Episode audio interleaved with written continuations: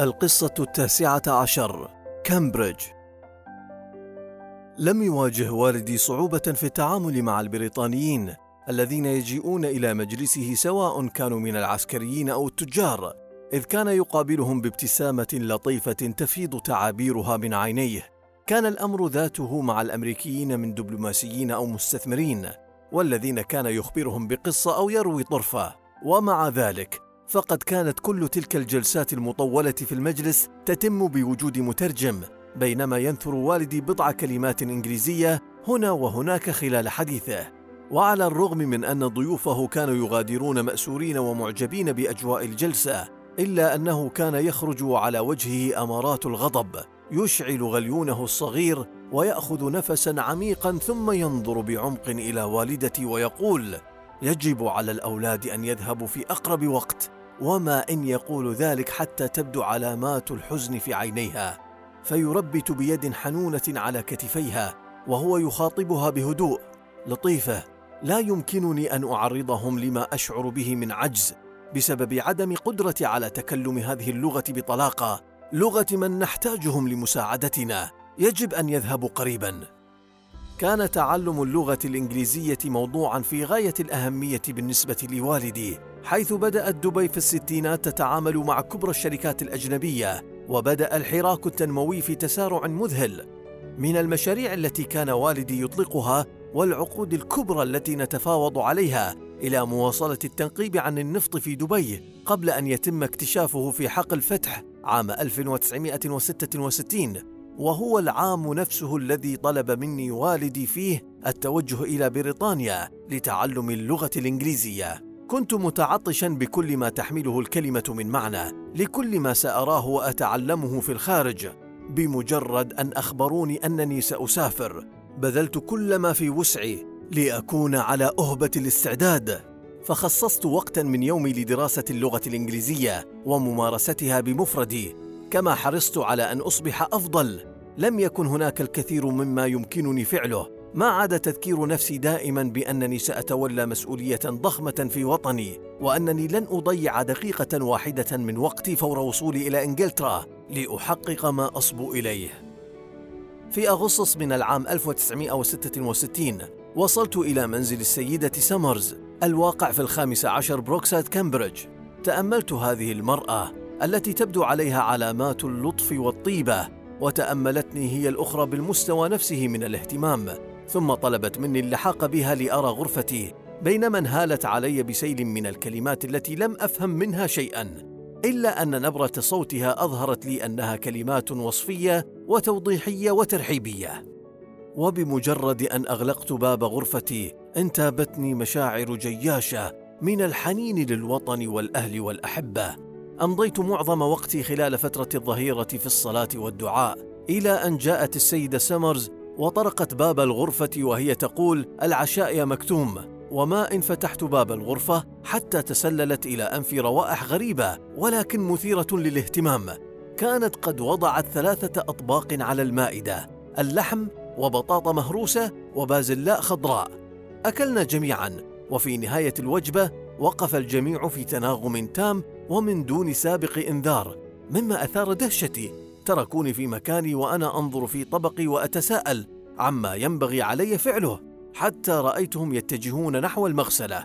كنت سعيدا لأن وجبتنا الأولى مكونة من لحم فخذ الخروف واعتقدت أنهم مثلنا نحن العرب يذبحون الذبائح لتكريم الضيوف. حاولت أن أفعل شيئا مفيدا فأخذت ما تبقى من اللحم وذهبت لأرميه إلا أن مضيفتي اعترضت وبدأت تتحدث بصوت مرتفع. فكرت في نفسي لابد أن هناك اشخاصا آخرين سيأكلون هذا الطعام. يا له من تصرف ارعن من طرفي لعلها كانت تريد أن ترسله للجيران. لاحظت أن اللحم وضع في الثلاجة. لقد عشت في مجتمع يعرف الجميع فيه بعضهم بعضا. ولم يكن من الضروري أن يتبقى فائض من الطعام كي يتم إرساله للآخرين. عندما كنا نجلس معا ونستمتع بوجبة شهية كانت أمي تحمل الطبق وتغلفه وترسله للجيران أو الأقارب. فهذه من تقاليد العرب الأصيلة. في اليوم التالي ذهبت معهم لأستطلع عالم الجديد. رأيت الأماكن المحيطة بي وحاولت أن أستوعب تخطيط الشوارع والمحلات التي أخذتني إليها السيدة سمرز. كنت سأبدأ دروسي في مدرسة بيل للغات في كامبريدج بعد يومين. لذا قمنا بشراء الكتب المدرجة في المنهاج. عدنا إلى المنزل لتناول وجبة الغداء التي كانت تشبه إلى حد كبير وجبة العشاء في اليوم السابق. عادت قطع لحم الخروف إلى وسط المائدة.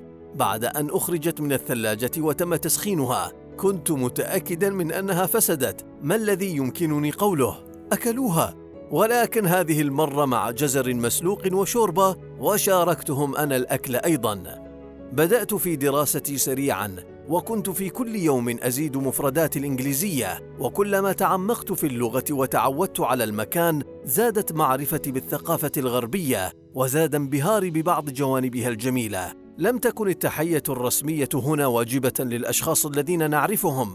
بينما كنا في الصحراء نقف لنلقي التحية على أي كان سواء الأخ أو الأخت أو حتى أحد الموظفين.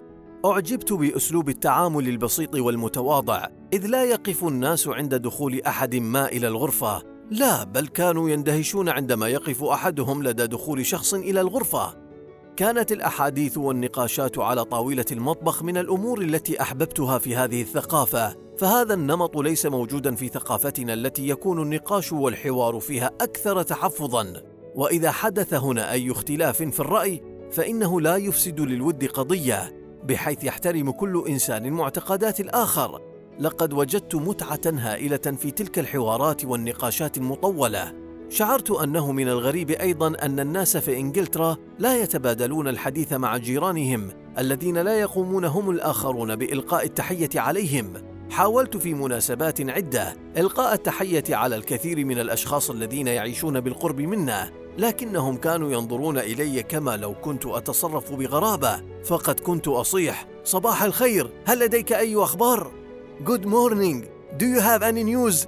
كانت هذه العبارة تعادل تحية الصحراء التي كنا نلقيها على الغرباء ونحن نقول السلام عليكم. هل من أخبار؟ كانت للأوقات التي قضيتها في كامبريدج بإنجلترا مكانة خاصة في قلبي فقد كنت أستمتع بالصباحات المنعشة كما عشقت المطر الذي غالبا ما كان يهطل على مدى أيام. وكأن السماء في بكاء أبدي درست بجد وبذلت جهدي ولا أنسى نبرة صوت أبي.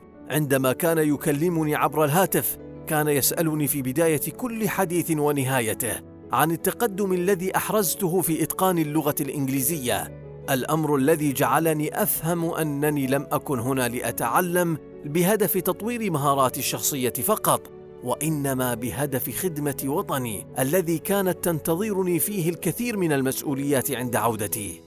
الجزء الأكبر من وقتي كان مخصصا للدراسة قمت بالأمور العادية والروتينية التي يقوم بها بقية الطلبة. كان علي الدفع من أجل تشغيل التدفئة في غرفتي واستخدام الهاتف. كانت عائلة سمرز تحضر لي وجبة العشاء ولكنني كنت أدفع ثمن وجبة الغداء من مصروفي الخاص الذي يؤمنه لي والدي. جنيهان استرلينيان اسبوعيا.